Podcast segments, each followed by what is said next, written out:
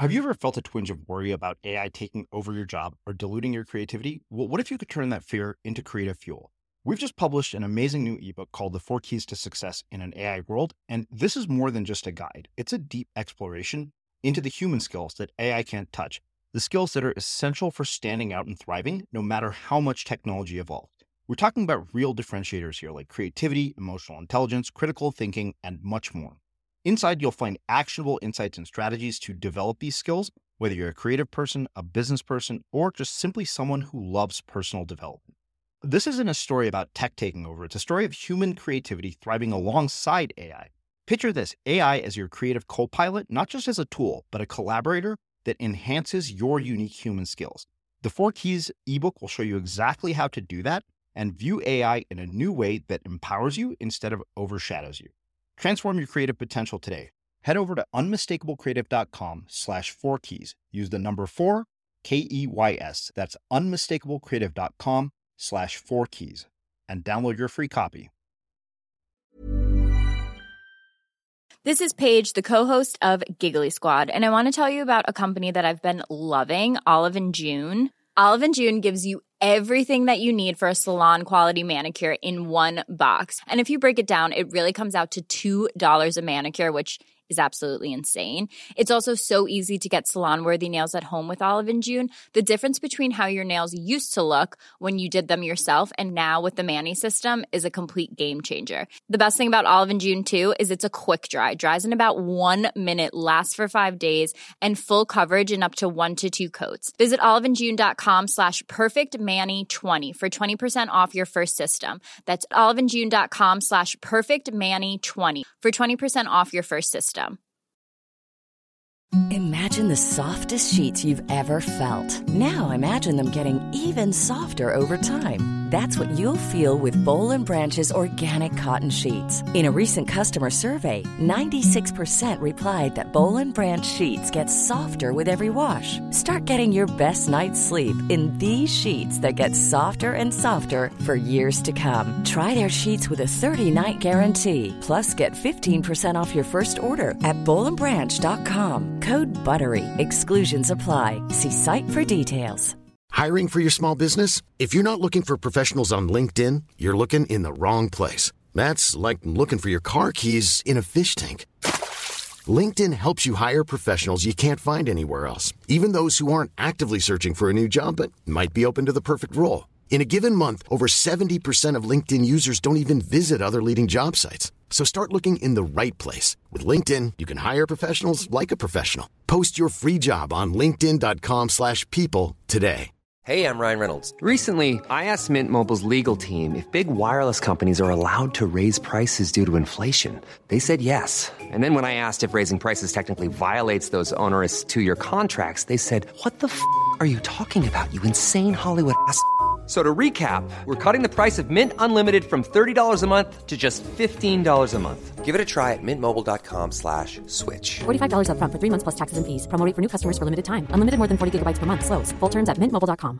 Many of us have those stubborn pounds that seem impossible to lose, no matter how good we eat or how hard we work out. My solution is PlushCare. PlushCare is a leading telehealth provider with doctors who are there for you day and night to partner with you in your weight loss journey. They can prescribe FDA-approved weight loss medications like Wegovy and Zepbound for those who qualify. Plus, they accept most insurance plans. To get started, visit plushcare.com slash weight loss. That's plushcare.com slash weight loss. As creators, we're always on the move. Whether it's a live podcast event, a pop up shop, or a workshop, we're constantly interacting with community, and that's where Tap to Pay on iPhone and Stripe comes in. Imagine this you're at a live event, a listener loves your merch, or a participant wants to sign up for your course on the spot. With Tap to Pay on iPhone and Stripe, you can accept their payments right there and then, right from your iPhone, so there's no extra hardware or no delays. Total game changer. It's not just for creators, any business owner can do this. It's about making transactions smoother and much more personal, growing your business in your way. We've been using Stripe for our products and courses for a long time, and now with Tap to Pay on iPhone, you can take your business to the next level too. So visit stripe.com slash tap iPhone to learn more. Remember, folks, with Tap to Pay on iPhone and Stripe, your business is always at your fingertips. And so these two ideas kind of combined, and I got this idea to do what I called the MIT challenge, where it was uh, quite quite audaciously. It was just sort of I wanted to try to learn MIT's four year computer science curriculum, but instead of going to MIT and trying to do that, I wanted to use their free materials and I wanted to try to do it in 12 months. And so this was my first big ultra learning project, and um, it was successful. I feel like I was able to not only uh, pass the final exams, but do the programming projects. And I learned basically the content that was in an MIT degree. I mean, there's deviations, of course, and we can get sure. into some of those details if you'd like. Yeah. But I think just for me, the idea that this was even possible at all, that it was even uh-huh. possible to do something that was even substantially similar to a degree without paying money or even doing it faster was such a such an insight to me that that kind of really you know took me from watching Benny Lewis and kind of fantasizing about ultra learning to like oh no this is actually something that I'm interested in doing now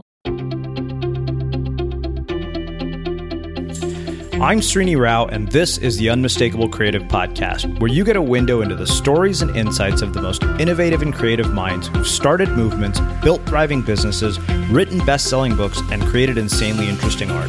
For more, check out our 500 episode archive at unmistakablecreative.com. Scott, welcome to the Unmistakable Creative. Thanks so much for taking the time to join us. Oh, thanks so much for having me. Yeah, it is my pleasure to have you here. So, as I was saying uh, to you before we hit record, we had you back in the days when we were called Blogcast FM, but it was so damn long ago that you barely remember it, and I barely remember the conversation. Um, but you have a new book out called Ultra Learning, which we're going to talk about in quite a bit of detail. But before we get into all of that, uh, I want to start by asking you what is one of the most important things that one or both of your parents taught you that mm. have shaped who you've become and what you've done with your life? You know what? That's uh, that's a really good question because I remember I remember this moment when I was uh, I forget what grade I was in, maybe like two or three, and some of the other kids in the class uh, that I was with, their parents would give them money if they got good grades, like a little little kind of like gift, I guess, if they got good grades in the class and you know as a kid you don't have you don't have any money. You're sort of like oh i this sounds like pretty good. Like why why are not why am i not getting money for getting good grades? Especially because i often got better grades than the kids who were receiving money. And i remember i told my parents this and i was sort of like hey you know why don't why don't we get any little like gifts for getting grades? And they said uh, learning is its own reward. And i think that always stuck with me that they didn't want to reward us for doing something that you know we should like intrinsically. And that's always stuck with me. And that was sort of the ending line I put in the acknowledgments of my book. And I think uh, they were both school teachers and they really viewed that, that, you know, to learn things, to understand the world is its own reward. And, and I think that is a perspective that's often lost as we're trying to, you know, grab degrees and get the best grades yeah. and, you know, earn the most money. How did your understanding of that idea of learning being its own reward change with age? And it's funny because I literally shared the story of my exact attempt to have that conversation that you had with your parents with my dad. Yeah. And Indian parents were like, "Yeah, fuck that. You're not getting anything. Like, go get grades. That's what's expected of you." Yeah. Uh, but I, I yeah. wonder how you know, like, particularly because I mean, it sounds like you were mm-hmm. really young when that was taught to you, and I, I wonder yeah. how your perception of that lesson changed with age. You know, I think also one of the things uh, I can just add to that as well is that my parents had a, um, they had an interesting way of approaching kind of this sort of idea. So one of them was this sort of learning should be its own reward, but they were whenever I, you know, achieved something or let's say I, you know, I got a good grade on a test, but I didn't study so much, my parents weren't always super congratulatory the way that some parents would. You're like, "Oh, great, you're so smart like this." My parents always had kind of a cautionary tone, just sort of like, okay, yeah, but like you're going to have to work on it eventually. And I remember that always sticking with me because, you know, especially now you look at like research on things like fixed and growth mindset and stuff like that. And that my parents really kind of, they put the emphasis on, you know, getting the work and and working hard at it and not so much on what result you achieved I think if mm-hmm. I had been a mediocre student, but I had tried really hard, my parents would have been proud of me regardless. Yeah. And I think that's something that's often missed because a lot of us have, you know, negative feelings about learning because we didn't do that well and someone kind of scolded us even though we tried hard. And that was sort of it hurts, you know, when you you're trying hard at a test and someone says, "Oh, yeah, well, you're no good at this," right? And then that just yeah. immediately kills your enthusiasm. And so, I think in some ways, my parents as I got older, that was the main thing that I kind of felt is not so much oh that they made me into who I am today in all all ways, but just that they didn't kill my enthusiasm for learning because I think we all are kind of born with this enthusiasm for learning, curiosity, and it just gets killed out of us as we get older by, you mm-hmm. know, the school system, by people who are dismissive of us, who try to label us and put us in little straitjackets of what we can and can't do. And so I think I was just lucky that my parents, uh, you know, they they allowed me to stay enthusiastic for so long. Yeah. So your parents being educators and, mm-hmm. school teachers, I wonder one, what is uh, your entire your your view, and particularly in the in the wake of writing this book and in the yeah. wake of something like the college admissions scandal, mm. um, what is your own view on education? And if I remember correctly, you're yeah. Canadian, right? I am Canadian, yeah. Okay, so I, I, I really I also am very curious, like what kind of differences you see from Canada and the U.S. Yeah, so Canada is kind of a hybrid system, somewhere between Europe and the states. Uh, we do pay for university, and for some of the good schools, it can be expensive, although it's not quite as expensive as the states. So there's sort of like a hybrid model. The European model tends to be more meritocrat, uh, sorry, more egalitarian, and that uh, you know, everyone is expected to go to school or, or, or, be able to get university, and thus it's affordable. But you also don't have the same kind of elite institutions. I mean, when we talk about universities worldwide, we talk about MIT and Harvard and, and Yale and these schools that just sort of produce such high intellectual caliber. So they, they tend to be optimized for somewhat different goals. My own feeling about education is that I think the educational system is um, is what it is. And so there are some advantages to it. And there are some things that why you might want to go to school to learn certain things or to get access to certain opportunities. But I think mm-hmm. for me, my uh, a big turning point was kind of after leaving school of just realizing how much skill development, how much knowledge you can get without ever going to school. And I know that mm-hmm. sounds a little trivial, and sometimes people are dismissive of that, and they're kind of like, "Oh yeah, well, degrees are the only thing that matters." And that's really what I want to push back on because I think that this is a world in which being good at things is very important and knowing things is super valuable. And it's the thing that often what employers care about or what we care about in our lives when we're trying to do things. And there's just kind of a laziness there of just sort of saying, well, you know, if you didn't go to school to learn X, then it doesn't matter.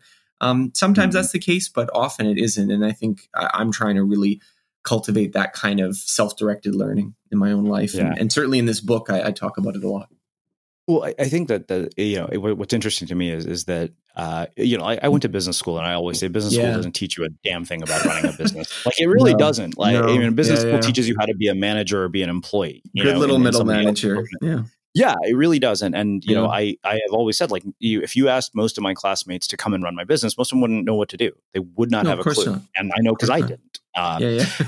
and so I think that it's it's a fascinating thing. Like you're right. I think there are exceptions. Like I don't want a self-educated doctor or airline pilot. I'm like, yeah, I hope you learn that from somewhere, not from watching YouTube videos. Although my sister says that should you'd be shocked at how many people actually literally just you know do med school lectures on well, iTunes. Well, I would say I would say just to kind of push back on that point a little bit. Yeah. You want your you want to know your doctor is qualified. You want to know that yeah. someone has checked them and that they are going to, you know, if you're going to get surgery, you want to know that they have done their homework and passed some tests and this kind of thing.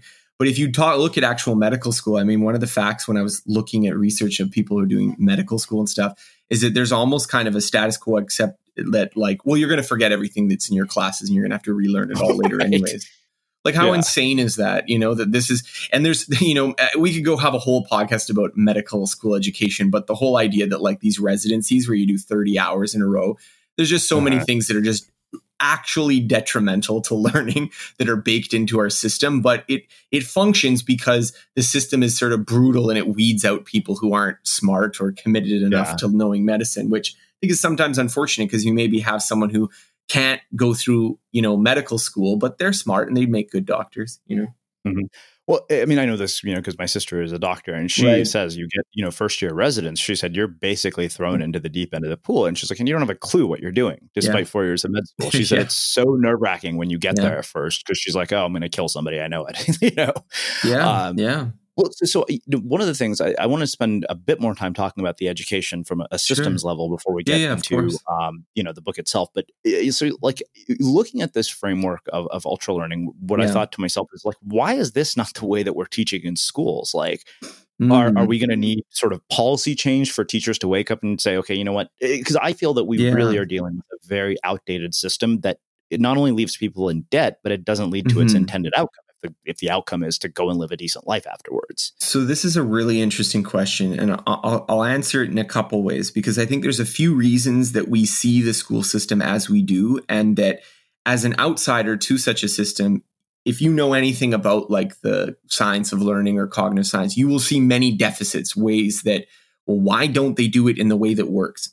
And I've spent, you know, probably about a decade thinking about this question. And so I have kind of come up with a couple answers that I think explains not only why the system is the way it is, and also why it's been somewhat difficult to change it over time.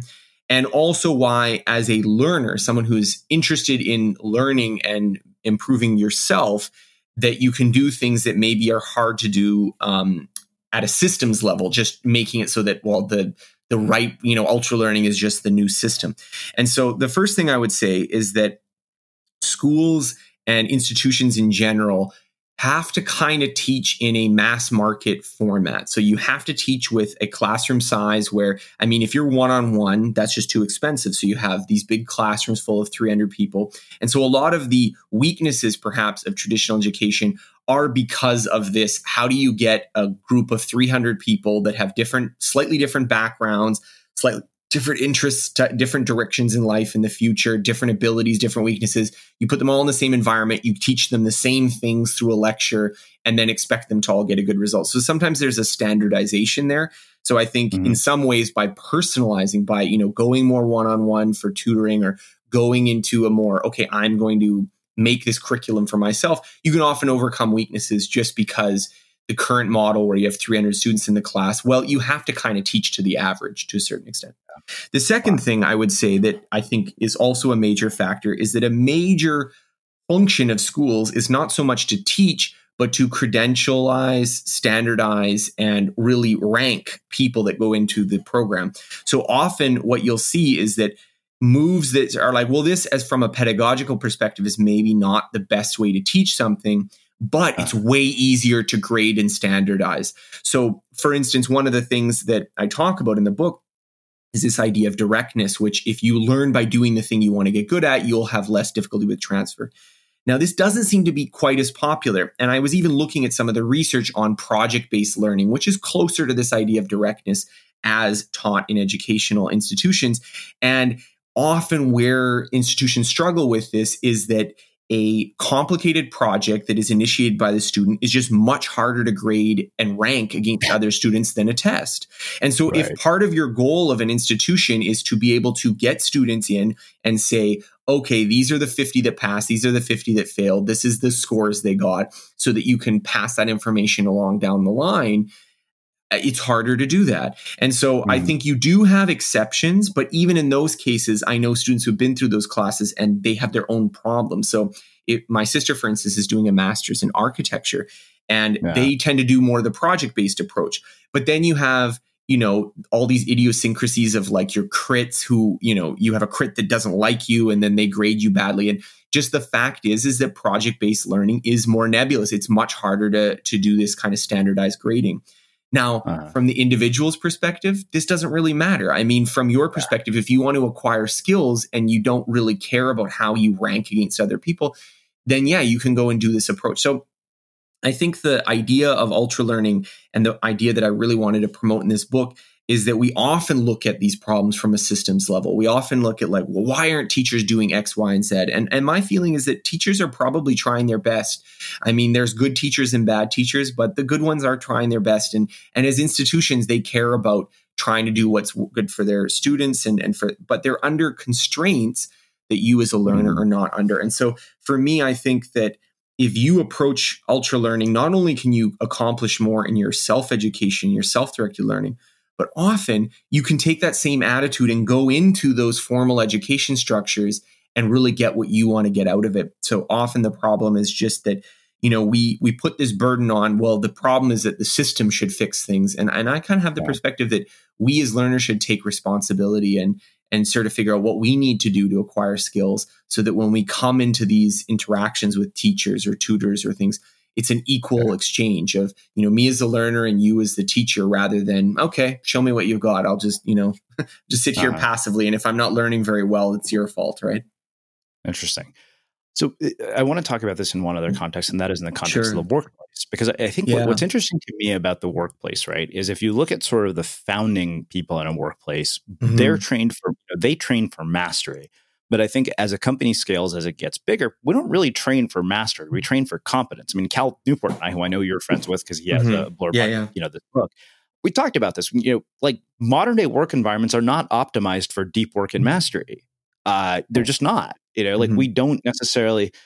I mean, how often do you see absolute geniuses coming out yeah. of like a ten thousand person Fortune 500 company?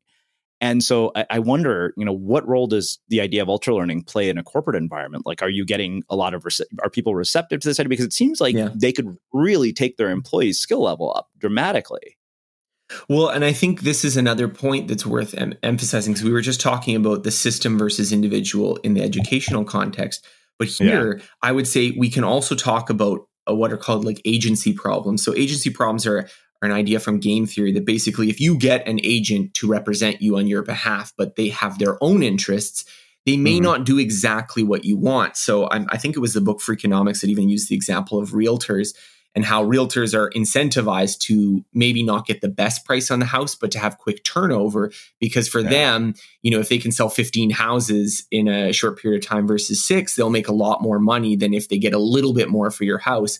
But you, who's only selling one house, you really care about that house. And so these are agency problems, and they occur everywhere where you have two different actors or institutions that don't always have exactly the same incentives.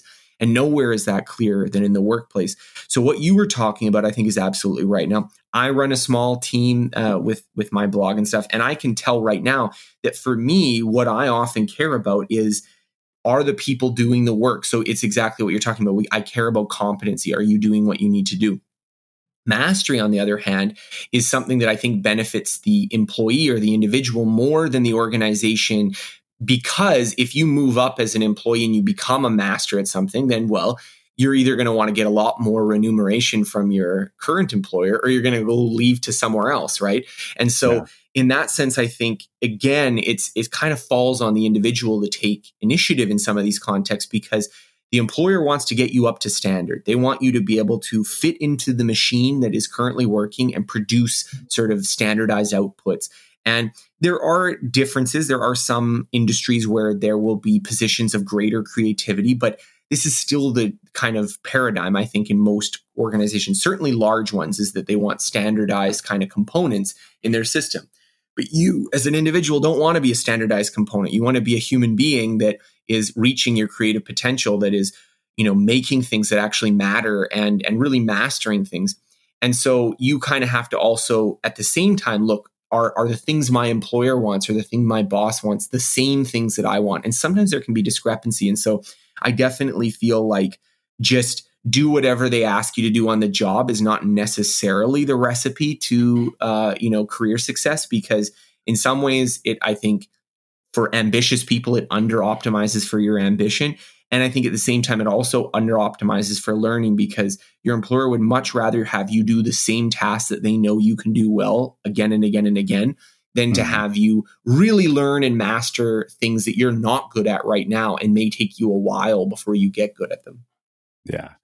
Well, let's do this. Let's uh, shift gears and start talking mm-hmm. about the ideas in the book. Sure. Um, I think that one, I want to have you talk about what actually led you down this path. I know the story because I read the book. Um, yeah. What is it that that led to this? Because I think that story in and of itself mm-hmm. to me mm-hmm. was like, holy shit, really? Because I have friends who've been to MIT. Oh, so, okay, okay. So this one, yeah, yeah. yeah. So, uh, right. So this this kind of story has sort of two little initiation points. So I'll I'll kind of tell both because I think it's kind of good to have the before and after when we're talking about this. Yeah. So my first real introduction to this idea of ultra learning. And now, ultra learning is a term that I'm kind of coining or using to describe people who take on aggressive self directed learning projects. So the contrast being with people who learn something really well, but very much within an institutional system. So, you know, like people who go to med school, every doctor has studied and done something that's quite aggressive for learning, but it's been following this sort of recipe that has been laid out. Whereas the ultra learners are people who learn something aggressively, but often do very idiosyncratic and unique projects. And I thought this would be something interesting to, to look at. And my first real introduction to this was with Benny Lewis. So I was mm-hmm. uh, I was in business school and I was doing an exchange in France, studying abroad for a year, and I was really interested in learning French. I thought it would be really cool to come back from that year speaking fluent French, and you know, I just thought it, that was something that really interested me. And I remember before I went on the trip, I interviewed other people who had been on exchange the year prior because my school had this kind of meet and greet where you could talk to people who had been on exchange before just to know what it would be like. And I remember talking to these people and I remember saying, Did you learn the language? And what was interesting for me is that of the people who didn't already speak the language, so, you know, there were a few people that, like, oh, yeah, I took, you know, I spoke that language at home, or I took like three years of, you know, Spanish classes. And so they, they, they did often get better at the language. But for people who had not studied before, of which I was one of them, that, you know, I didn't know more than sort of bonjour and comment ça va in French at the time, um, none of them had learned to speak it. And that was very interesting for me because my intuition was that, well, if you go on exchange, you'd learn to speak it. But it was after arriving on exchange that I realized why this happens because I have, you know, I have to take classes in this other country and they're going to transfer back to my home school. So my grades are going to count. It's going to matter for whether I graduate. So naturally, I don't speak French. So I choose to do classes in English. But then when I do classes in English, I also meet a bunch of other students who also don't speak French, who only speak English. And when I'm speaking English all the time, even my French friends, they're used to speaking to me in English. And it was very soon, probably a couple months after that, I realized, oh, this is why they don't learn the language because you surround yourself in this English bubble and you never break out of it. And so I was kind of griping about this to a friend back home, and he said, Well, have you heard of Benny Lewis? And I was like, well, I don't, I don't know who Benny Lewis is. Who's Benny Lewis? And I checked it out because his website was very new back then, but he had a hmm. website mm. and still does called Fluent in Three Months. And this was Benny's self set challenge that he wanted to try to become fluent in a language in three months. He'd already spoken like seven or eight languages at this point, And he was just doing this challenge of going to a new country for three months and trying to learn as much of the language as possible. And I got the chance to meet Benny. And what struck me about him wasn't just that he had some specific method. It wasn't just like, oh, he had this trick for learning languages and that's why it was so good. Rather, it was his whole philosophy towards learning was different. That he approached it, okay, I'm going to start practicing immediately, even though I'm not very good yet. And he would dive much closer to immersion, complete immersion, than I was doing. And so I, I took some of his advice and I really pushed outside my comfort zone. I did learn the French uh, okay over that period of time. But it was sort of the light bulb moment that, you know, okay, I've been thinking about just sort of doing what everyone tells you to do and just trying to do it a little better, a little bit more efficiently. But this was this guy who kind of created these challenges that were just, you know, completely out of the expectation of what I thought was possible. Mm-hmm. And so I, um, my my first ultra learning project was was not related to languages. I would go back and do that later. But my first project was after I graduated from school, uh, I was sort of still inspired by Benny. I was also blogging at the time. And so I really liked this kind of idea of doing a challenge on the blog because it just felt kind of real and in person instead of just talking about your accomplishments after they're done. It just, it felt kind of exciting. And so I was excited from that perspective as a, as a writer and a blogger, but then also excited because um, at the time I was you know, I did business school and, and we were sort of talking about how, you know, I was a little bit disillusioned after graduating from business school. I was kind of like, ah, this is sort of was a BS major. I, I, I feel better about it now. I think it did teach me some useful things, but at the time I was kind of like, ugh, about it. Yeah. And I wanted to go and learn computer science. That was something that I had always been interested in. It was something that I was thinking I was going to study before I went into business, before I thought, well, if I'm going to start a business, I ought to study business in business school and, you know, blah, blah, blah. And um, I, I, wanted to learn computer science and i was thinking about even going back to school to learn it. I was thinking about you know you know going back and doing another undergrad in computer science. And around this time i found that mit actually uploads a lot of their classes online for free. So you can go online to mit's open courseware and just watch actual lectures that were taught to actual MIT students and you can see the actual assignments they did and it has solution sets and final exams with solutions And it, at this time, this kind of like confluence of my experience interacting with Benny and his sort of approach both to learning and blogging, and then also, you know, I was like, has anyone ever tried to do like something equivalent to an, a degree before? And I'm looking online and I can't find anyone. And I'm like, there's no way that like no one's tried to do this before because there's all these resources. I think I was thinking at the time, I'm like, you're could probably get pretty close to a degree from the materials. And and so this kind of this idea of, well, first of all, trying to learn a degree without going to school was very interesting to me. But then I was thinking, well, because the materials are a little bit sparse, they're not like you can't do everything exactly as an MIT student would do because you you know some classes you don't have the lectures, you just have the textbook or some classes they have the assignments but the assignments have no solution, they just have final exams. And so I was putting this together and I decided, well, what if you simplified it? What if you just said, you know, instead of all the things that you'd have to do as an MIT student, what if you just tried to pass the final exams? That would hmm. certainly give a lot more flexibility because then if you're missing some resources, you could, you know, make do with something else as a substitute. And yeah. it would also be a pretty fair criteria because most of these classes, I mean, the exam was either most of the grade or it was it was a comprehensive evaluation of how well you learned the material.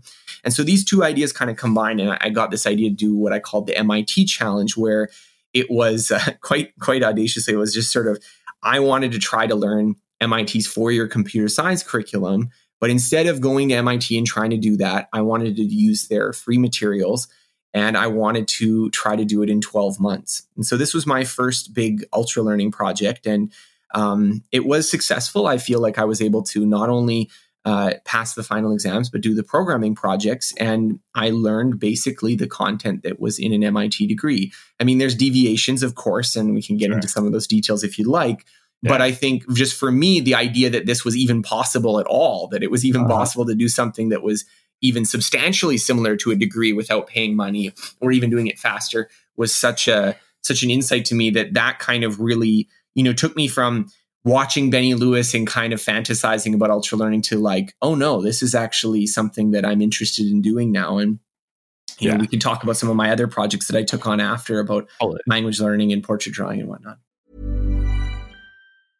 This is Paige, the co-host of Giggly Squad, and I want to tell you about a company that I've been loving, Olive and June. Olive and June gives you everything that you need for a salon quality manicure in one box. And if you break it down, it really comes out to $2 a manicure, which is absolutely insane. It's also so easy to get salon worthy nails at home with Olive and June. The difference between how your nails used to look when you did them yourself and now with the Mani system is a complete game changer. The best thing about Olive and June too is it's a quick dry. Dries in about one minute, lasts for five days, and full coverage in up to one to two coats. Visit oliveandjune.com slash perfect Mani 20 for 20% off your first system. That's oliveandjune.com slash perfect Mani 20 for 20% off your first system.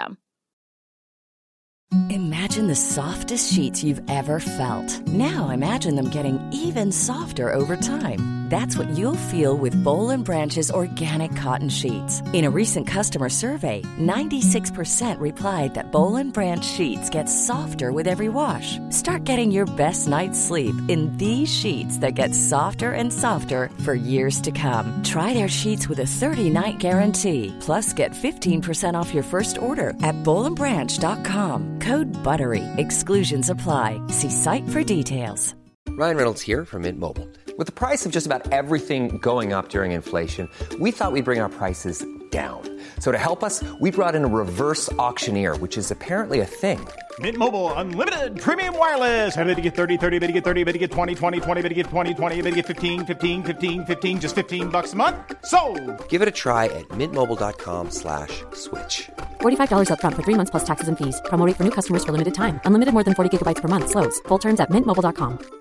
There's never been a faster or easier way to start your weight loss journey than with PlushCare. PlushCare accepts most insurance plans and gives you online access to board-certified physicians who can prescribe FDA-approved weight loss medications like Wegovy and Zepbound for those who qualify. Take charge of your health and speak with a board-certified physician about a weight loss plan that's right for you. Get started today at plushcare.com slash weight loss. That's plushcare.com slash weight loss. plushcare.com slash weight loss. Hiring for your small business? If you're not looking for professionals on LinkedIn, you're looking in the wrong place. That's like looking for your car keys in a fish tank. LinkedIn helps you hire professionals you can't find anywhere else, even those who aren't actively searching for a new job but might be open to the perfect role. In a given month, over 70% of LinkedIn users don't even visit other leading job sites. So start looking in the right place. With LinkedIn, you can hire professionals like a professional. Post your free job on linkedin.com slash people today. As creators, we're always on the move. Whether it's a live podcast event, a pop-up shop, or a workshop, we're constantly interacting with community, and that's where Tap to Pay on iPhone and Stripe comes in. Imagine this you're at a live event, a listener loves your merch, or a participant wants to sign up for your course on the spot. With Tap to Pay on iPhone and Stripe, you can accept their payments right there and then, right from your iPhone, so there's no extra hardware or no delays. Total game changer. It's not just for creators, any business owner can do this. It's about making transactions smoother and much more personal, growing your business in your way.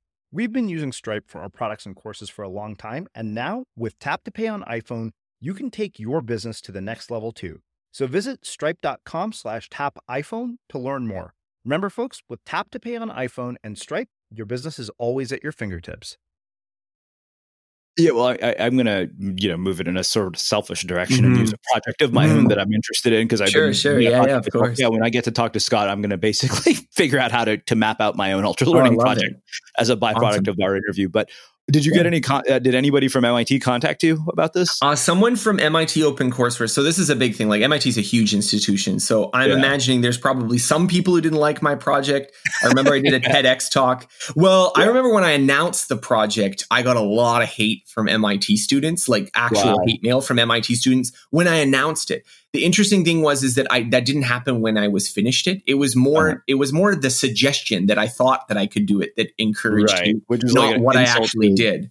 Their yeah, it was a very interesting thing because you know, and and I don't.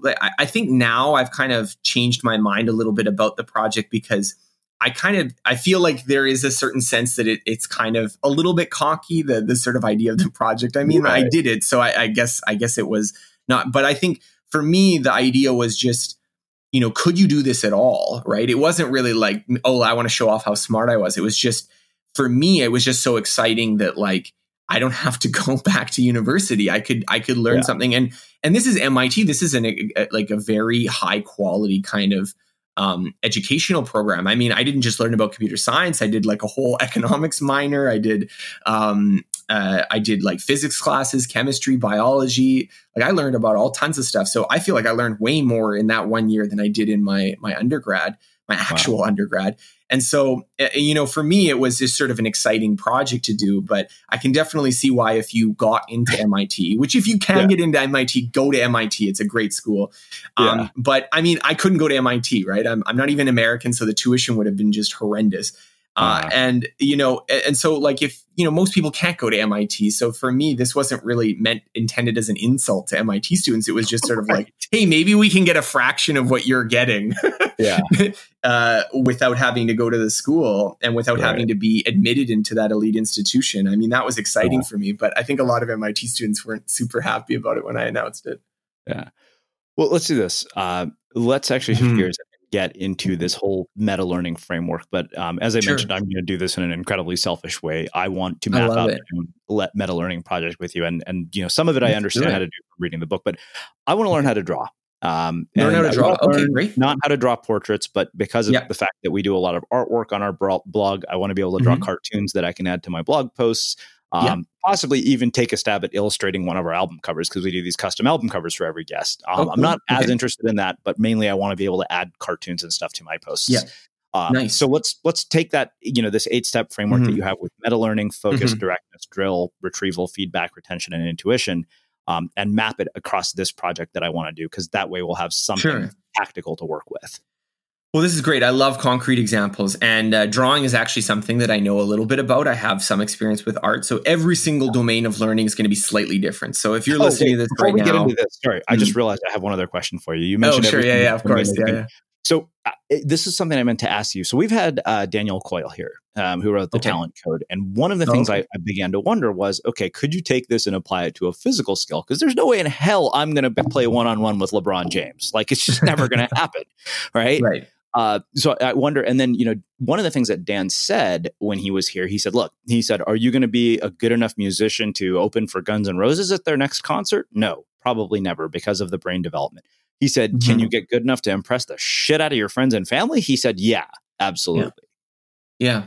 Well, I think you're absolutely right. When we're talking about talent, when we're talking about uh, how important is innate intelligence, it's mm-hmm. I have to be careful because I think there's two extreme views that I try to avoid. One of them is the view that there's no such thing as talent, that everyone's equally smart. And I think this is somewhat an unhelpful paradigm because we've all yeah. been in classes where we see someone who's doing much better than us. And I think the wrong takeaway from that is that we should feel bad and guilty because we're not doing it right. And some people do if they really imbibe this talent methodology. They're like, what am I doing wrong? What am I doing wrong? And you may be doing nothing wrong. You know, it may just take you longer. It may be harder for you.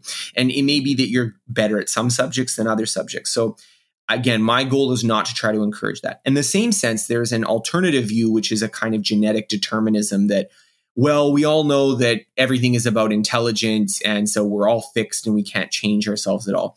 And the the idea that I like to kind of this is just sort of to illustrate it, and it sounds kind of obvious and dumb when I say it, but imagine we took two students, and one of them we put in a Portuguese class, and one of them we put in a Russian class. And then after six months, we both gave them a test in Russian. Who do you think would do better? Well, obviously, the person who did, did the class in Russian is going to do much better than the person who did the Portuguese class. That's obvious. That's kind of a dumb thing. Like, why even bring that up? But that means right now that we are already admitting that method matters a lot when we're talking about learning. It's just the question of what how obvious do we think the right method is? So it's obvious that if you wanted to learn Russian, you should go to a Russian class and not a Portuguese class. But I would argue that we make a weaker version of this same mistake when we learn a lot of skills, that we approach it in the wrong way. And so we're like the person who goes to the Portuguese class instead of the Russian class. And then we beat ourselves up because we're just not smart enough as those students who did the Russian class. And so when we're talking about the educational system, it narrows people through exactly the same system so much that a lot of the differences you see are going to be related to sort of innate intelligence and talent differences just because there's very little flexibility. But when we're talking about self directed learning, when we're talking about ultra learning, when we're talking about your project to learn to draw, I mean, it makes a huge difference because there are so much variety in how you could approach it that, you know, it, it, might be obvious that this way is better than that way, but a lot of people get trapped into doing it the wrong way and they don't realize that they're kind of the person in the Portuguese class who actually wants to be able to speak Russian. And so I think for my goal with this book is to try to illustrate some of those differences, not to negate the idea that in, innate talent differences exist, but just to point out that, especially when we're talking about self directed learning, there's a huge range of options, and being able to have the mental tools to evaluate those options, to be able to say which ones are good and which ones are bad and why they're good and bad. I mean, this is so essential because, as I said, I think a lot of us don't realize that we're going down a path that isn't going to get us there. And when we fail, we blame ourselves. We blame our innate talent or our you know lack of intelligence rather than you know you just didn't have the right approach for learning math or you didn't have the right approach for learning a language. And that was the problem. Yeah. Well let's do this. Let's get into uh, this idea of learning how to draw using this meta learning framework. Sure. Um, so like i said i've given you some context. Yeah. let's walk through how we would do this yeah. So the first thing to do is that I would start by, and, and, drawing is a really good example of this, but the way to start any project like this is to probably spend like an hour or two just Googling online how to draw. And I would say how to draw the thing that you want to draw. So drawing is a kind of multifaceted skill. So we, we can talk about a little bit, but I did a project to draw portraits. And this was you know, not cartoons. This was not uh, like it was, you know, e- e- the ones, the finished ones I did would take me, you know, several hours to do. So these are not sketches either. And so even then, that was quite a narrowing of all the field of possible drawing. It's like, I'm going to learn to draw faces and I'm going to learn to draw, you know, actual portraits that you sit down and you try them for a while and not just like quick sketches that take you 20 seconds. And even then, that was a narrowing down of what methods and resources to use. So if you said, okay, I want to draw cartoons, I want to be able to draw illustrations, you could even start to sort of look at, okay, what are the different mediums I could draw in? So you could decide you want to do it in Photoshop. You could try decide you want to use some other software, digital drawings. I mean, um, I do a lot of little cartoons for my website, and I, I, just use pen, pen and pencil crayon and scan it. So I'm not using digital for for my drawings. Mm. But this is where you could start to figure that out. And so this first principle of ultra learning that I talk about in the book is meta learning, and I I sort of subtitle it first draw your map. And I think this is very important because drawing the map is to try to figure out what is involved in getting good at this skill and what are all the different facets of this skill. So if you just start with, I want to learn to draw better, that's probably too broad. It's a lot better to say, I want to learn to draw like this and I want to be able to draw this kind of thing.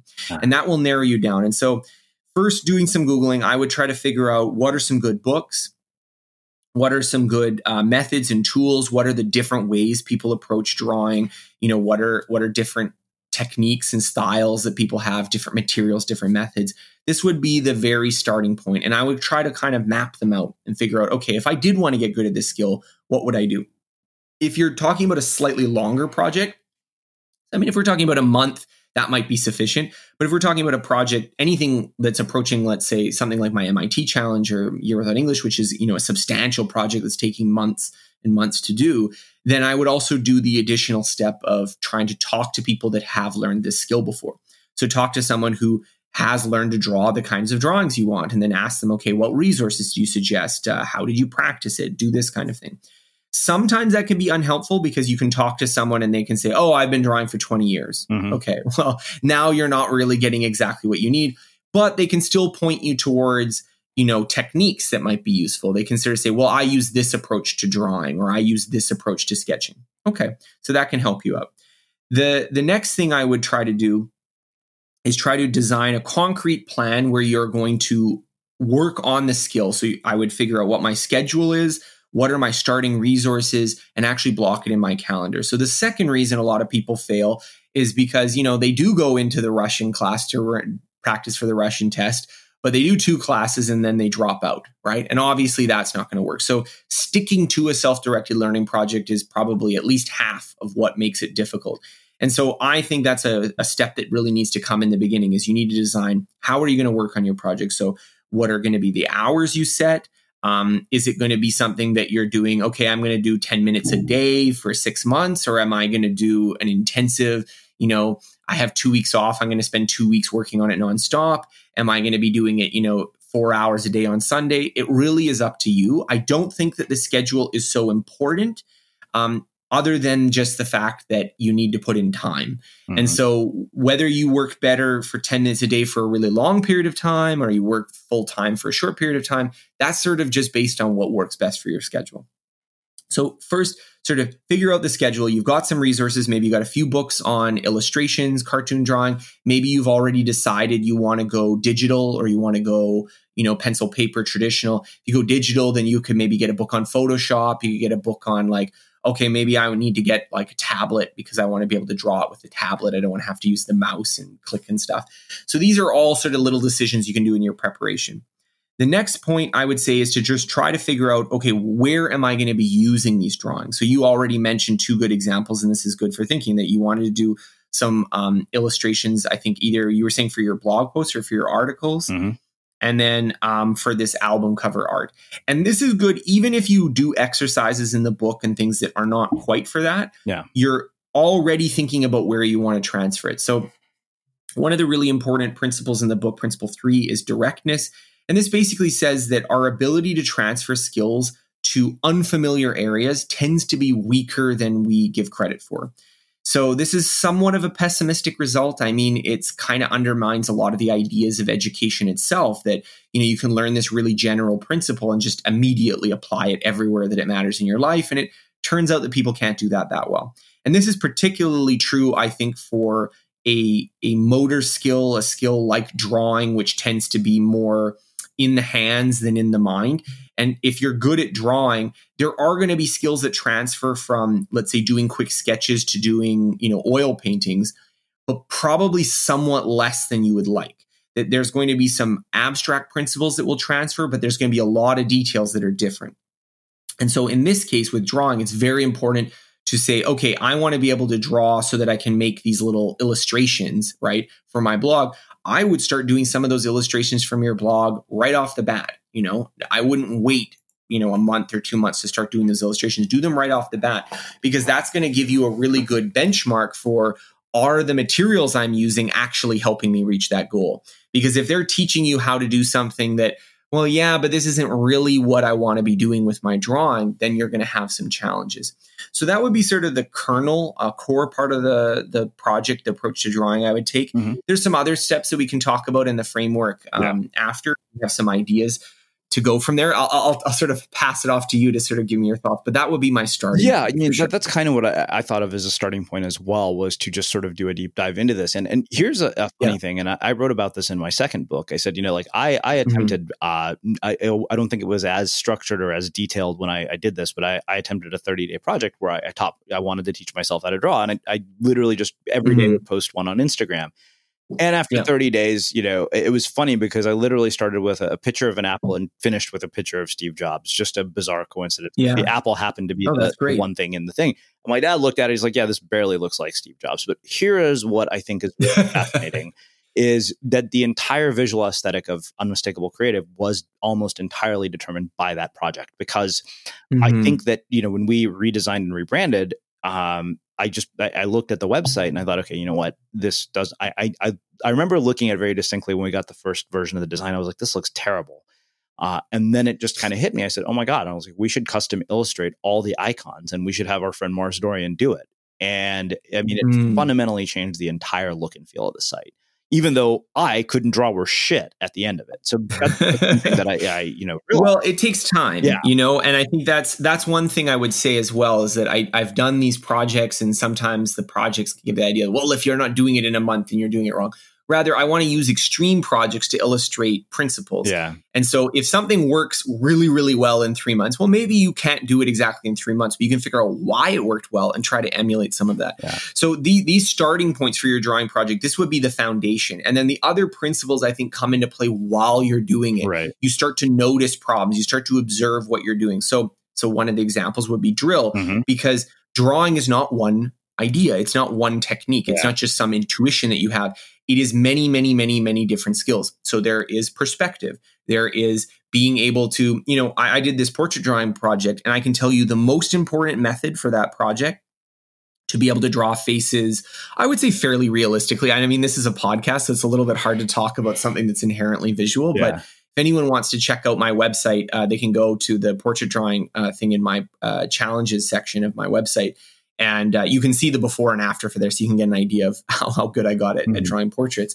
But the idea that was really powerful for getting forward which i didn't know about at all before i started the project turns out to be a very specific method for drawing things realistically from sight. Now it's a little bit time consuming so it doesn't work for sketching. So this is another example of directness like this only works because i want to produce you know let's say either a drawing or maybe a painting that I'm going to work on for a while. It doesn't work over five minutes because it does take a little bit of time. Yeah. But essentially, it's a method of triangulating, uh-huh. and it's basically you you kind of map out some points and then you fill it in and get more and more detail, and it becomes a method for self diagnosing what's wrong with my drawing. Like if you draw a face and you're like, it doesn't look like the person. Why doesn't it look like the person? You use this method, right? Uh-huh. And so you can use it in a kind of rough way, or you can use it in the way that I would first learned how to do it, which is a super detailed way, which gets like almost photorealistic um, mapping of the thing, but it takes it takes more time. Yeah. And so this sort of method was something that, like again, it's a very specific method. It's not that everyone drawing uses this method and it's not the only method and approach that you can get to drawing but it does help a lot. Mm-hmm. and it's a it's also like we're talking about this drawing this map. This is a what i could call as an optical method.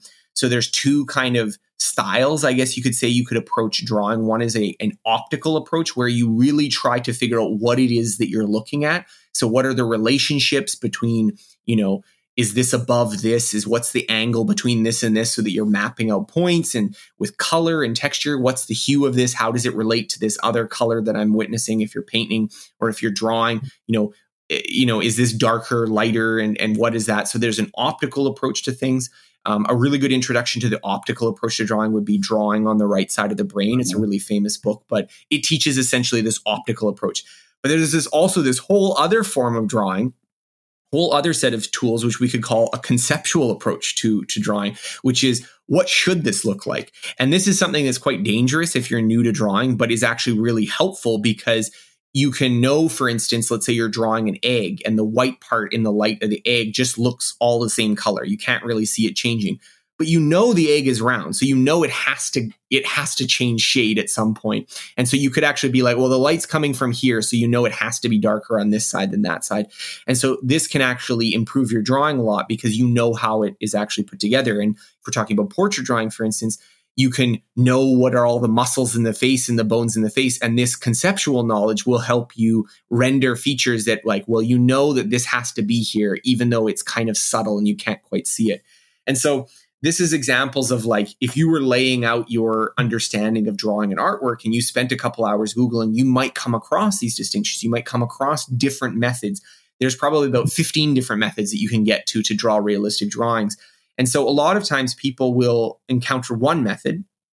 They aren't very good at it. And then they'll throw up their hands and they say well i'm not good at drawing. I'm not a good artist. And i just want to say no no no. Like people who are good at drawing know like about 15 20 of these different ideas uh-huh and they have practiced them seamlessly so that they go into their place. And so if you don't know those ideas, if you don't know those techniques, those sort of fundamental assumptions, and you haven't practiced them, I mean, of course, you're not going to be able to draw very well. So this would sort of be when once you start getting into it, you'd start drilling down. Okay, I want to master this particular method, mm-hmm. and then that takes the whole concept of drawing and just makes it something atomic that you can actually get your hands around. Yeah. I mean, there, there's what I think what struck me so much about the way you structured the book was every one of these yeah. concepts had so much detail that there's probably no way we could cover them in no, uh, no. in an hour podcast. it's been my life for 10 years. Yeah. Yeah. No, I, I, I mean, it was so detailed and mm-hmm. so backed by so much research, which is, I think, one of the reasons I really liked it. But one of the things I want to talk about Thank is you. feedback because I think that you, yeah, uh, you mm. spent a lot of mm. time talking about feedback and, and, you know, so I, interesting. I really appreciated uh, two things you said about feedback. You said no feedback, and the result is often stagnation, long periods of time when you continue to use the skill but don't get any better at it. Sometimes mm-hmm. the lack of feedback can even result in declining abilities. And then there's another thing that you said receiving feedback isn't always easy. It's a process if you process it as a message about your ego rather than your skills, it's easy to let a punch become a knockout. And mm-hmm. I think those two things struck me because I work with a handful of clients on their books and I've had a writing coach yeah. me on my books. And I mm-hmm. remember one of the yeah. things that she had told me was, I'm not going to sugarcoat any of my feedback. And mm-hmm. that was actually why I, I, chose her out of the three that I had an option for. Uh, yeah. Because I said, I, I want somebody who's going to be tough on me. And when she said she was going to be tough, she wasn't kidding. I remember I would get these you know red line you know documents back and i'm like this is like a creative root canal uh, and yeah. it took me a month before i stopped taking her feedback personally um, and it, you know and she she had showed me you know the the feedback that she gave to a really really famous author that everybody who's listening to this knows and i said okay well if he got this editorial memo i don't feel yeah. bad anymore uh, but you yeah. actually made, and you know, the reason I wanted to talk about this is because I've had the same issue with mm-hmm. a client who at first thought I didn't like her writing. And I said, look, this has nothing to do with me liking or not liking your writing. Yeah. This is about me giving you feedback on your writing. And right now it's mm-hmm. not good. Uh, and I'm not going to sugarcoat it because I'm not capable yeah. of that. Uh, like mm-hmm. if you mm-hmm. want somebody who is going to be kind, you know, like, you know, handle you with kid gloves, it's not me. I, I suck at that. Yeah. Which is why I'm not a life coach. um, Right. But uh, you distinguish between sort of three types of feedback outcome feedback, informational mm. feedback, and correctional feedback. And you also talk about noise cancellation and hitting the sweet spot. So, can you kind of give us an overview of this whole feedback yeah. concept? Oh wow, the feedback is like I could have written a whole book about feedback because the research is so interesting. This is the thing: people don't want to buy a book on feedback, but like I would totally write a book on feedback. So I, instead, I had to limit myself to a chapter. Yeah. So when you're reading any of the chapters of the book, know that like I had to cut out a lot of stuff. Like I, I really wanted to make it as dense as possible and not go into super weird detours. But I've read whole books on feedback. They're very, it's very interesting. Yeah. And for me, I think uh, there's, uh, yeah, where to start with feedback. So I would say the first thing is is that the emotional sort of component of feedback is huge. It often determines how successful we are with feedback. And there's kind of a paradox here because on the one hand, like we just said, feedback is often very valuable. But on the other hand, uh, in one of the meta analyses that I did for this study by Abraham Kluger and Angelo DeNisi, they found that in 37% of the studies that they looked at, feedback actually had a negative effect on learning. So, why is that? Why does feedback have a negative effect on learning? And the reason why is because if feedback as an information signal is given in an inappropriate way or it is demotivating, then it can have a negative impact because even if it's, you know, if we're thinking about we're all Spock, right? We're all, you know, Vulcan robots that can just process things without any emotions, then yeah, feedback would probably be good most of the time. It's probably still some situations where you you you wouldn't want it, but uh, most of the time it would probably be good. But we're not right, and so like you said, you give someone feedback and it's critical, and they just shut down. They stop working on it. And so the paradox of feedback is that this can happen, right? So so does that mean you shouldn't get feedback? Well, actually, the opposite my feeling is that the ultra learning approach, where you dive into feedback, is actually the way to reduce the sting of it. And the reason why is that this is not happening at a conscious level. I want to be clear about this. Like when I get negative feedback, I also feel like crap. So this is not. I'm, I'm, not. I'm not like. I'm not saying that I'm like some superhuman person that like. Oh yes, this criticism of me. Yeah. I won't take it personally. No, of course I take it personally. You know, like someone writes a shitty review of my book, and you're kind of like, oh man, it makes me feel bad yeah. for like you know a couple hours at least, depending on who who wrote the criticism. And so this is not something we have any control over. So if you do feel this way about feedback, I'm not blaming you because you should be more Spock like. We're not. We're not Spock like, right? We we have these emotions, but rather what it is is that when you get feedback, it's a little bit like a fear response. So I think the um, research on how people handle phobias is very interesting here. That exposure therapy, basically exposing yourself to this thing you're afraid of, reduces the fear of it. And so, um, in, in some ways, the people who are more successful with their ultra learning projects they did the opposite. They dove into feedback, not because it doesn't bother them at all, but because once you've gotten feedback for the hundredth time, you just don't care. Yeah and so it's a little bit you know there's this uh, there's this story that i thought was really interesting um, which I, I, have no idea where i remember reading this but it was talking about you know those construction workers used to work in manhattan like back in like the 20s when they're building like the empire state building and stuff and they're standing on top of those girders eating out of their lunch pails you know hundreds of feet over the ground right have you seen any of these photos yeah before? i think so yeah, they're, they're kind of iconic kind of photos in black and white. And someone was talking about like, you see these photos and you just, I don't know, I have like a mild fear of heights. So my stomach just like drops whenever I see these photos. Like, how can you just be casually eating your lunch when, you know, you're hundreds of feet on the ground, your legs are just dangling there?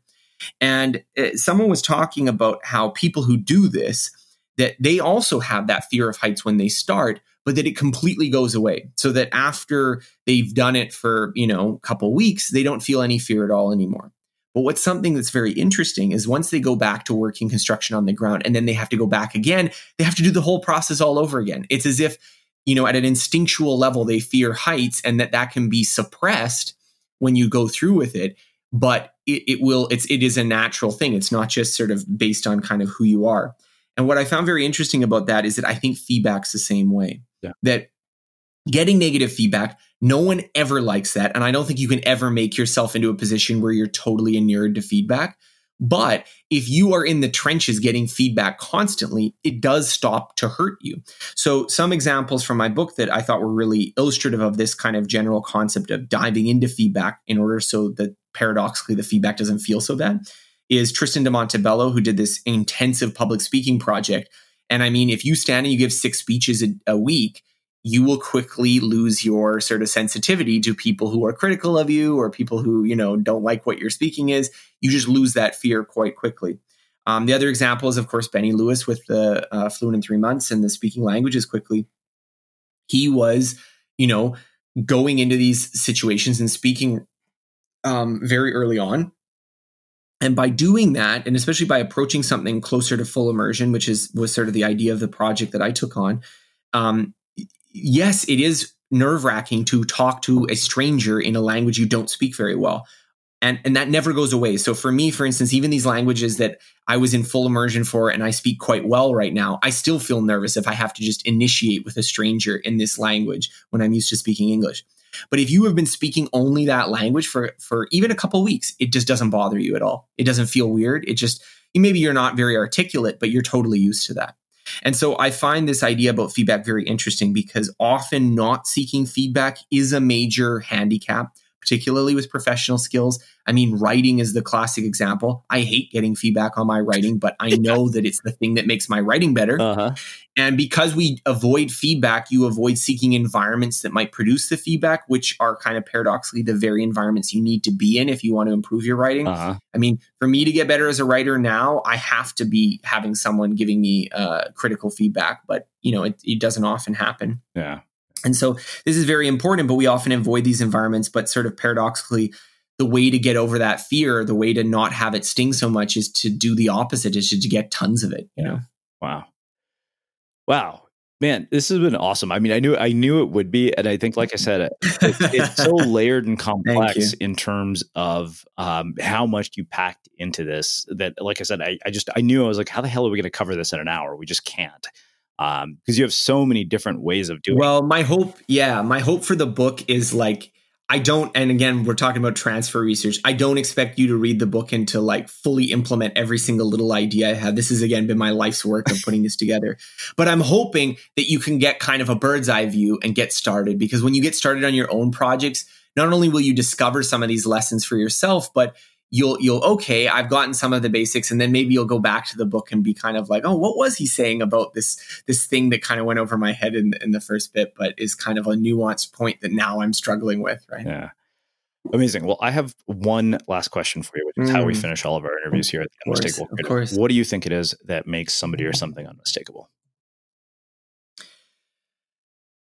you know in the in the book i have a whole chapter on experimentation and this was sort of my this was the last principle of uh, ultra learning and it was really for me kind of looking at going beyond how do you get to sort of adequacy or how do you start learning a new skill but how do people really achieve mastery and i think that to be unmistakable to be something that is totally unique totally original totally you know, not like anything else that anyone has ever done before, that this is something that first builds on a process of getting good at things. So you have to first, you know, in order to produce truly unmistakable writing, truly creative works, you have to first have this foundation of skill. I, I think very few people produce creative works uh, instantly.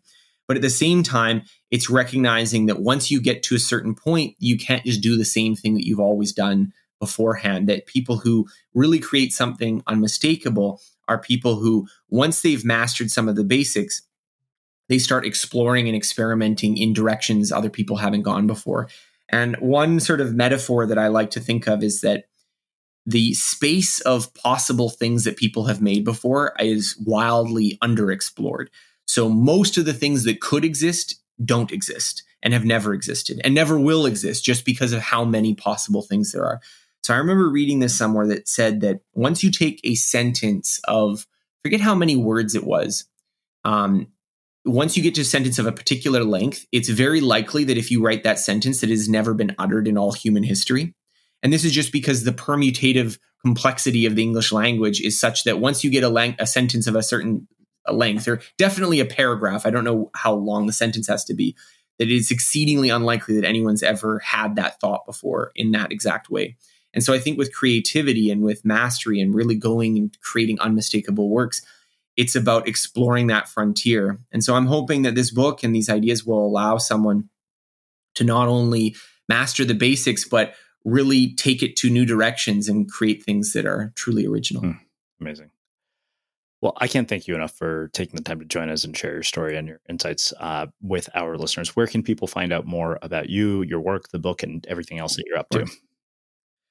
So uh, I would highly recommend checking out my website. That's scotthyoung.com, S C O T T H Y O U N G.com. I have, um, we were talking about, you know, how you've been blogging or podcasting for so long. Well, I've been writing articles for a long time. So there's over 1,300 articles, I believe, over the last 13 years uh, on that website. So there's plenty of uh, free content. But of course, I also highly recommend checking out the book. The book is Ultra Learning. It's available Amazon, Barnes and Nobles, wherever you get your books. And also, if you go to my website, there's links to the book as well. If, if for some reason you have difficulty finding it, but um, yeah, and if anyone listening to this decides to take on an ultra learning project, um, I would really like to hear about them. So don't hesitate to send me an email if you end up learning something cool as a result. Hmm, amazing. And for everybody listening, we'll wrap the show with that.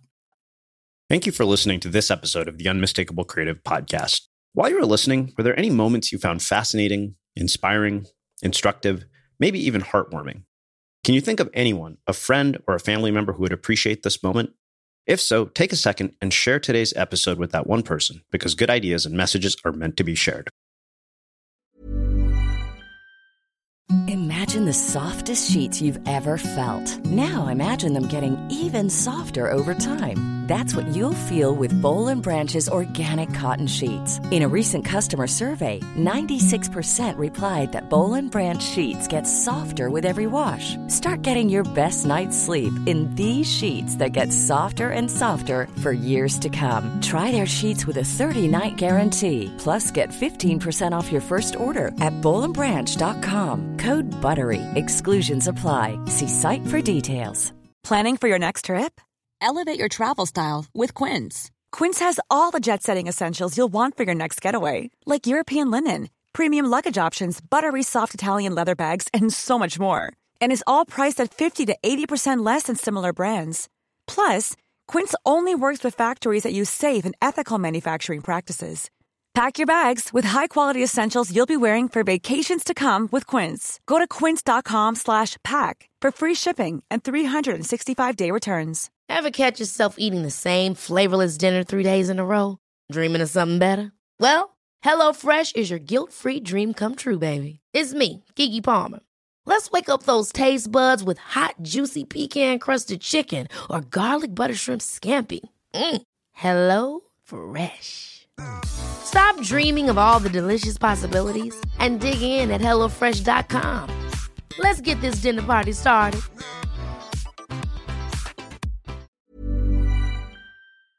Have you ever felt a twinge of worry about AI taking over your job or diluting your creativity? Well, what if you could turn that fear into creative fuel? We've just published an amazing new ebook called The Four Keys to Success in an AI World. And this is more than just a guide, it's a deep exploration into the human skills that AI can't touch, the skills that are essential for standing out and thriving, no matter how much technology evolves. We're talking about real differentiators here like creativity, emotional intelligence, critical thinking, and much more. Inside, you'll find actionable insights and strategies to develop these skills, whether you're a creative person, a business person, or just simply someone who loves personal development. This isn't a story about tech taking over, it's a story of human creativity thriving alongside AI. Picture this AI as your creative co pilot, not just as a tool, but a collaborator that enhances your unique human skills. The Four Keys ebook will show you exactly how to do that and view AI in a new way that empowers you instead of overshadows you. Transform your creative potential today. Head over to unmistakablecreative.com slash four keys. Use the number four, K E Y S. That's unmistakablecreative.com slash four keys and download your free copy.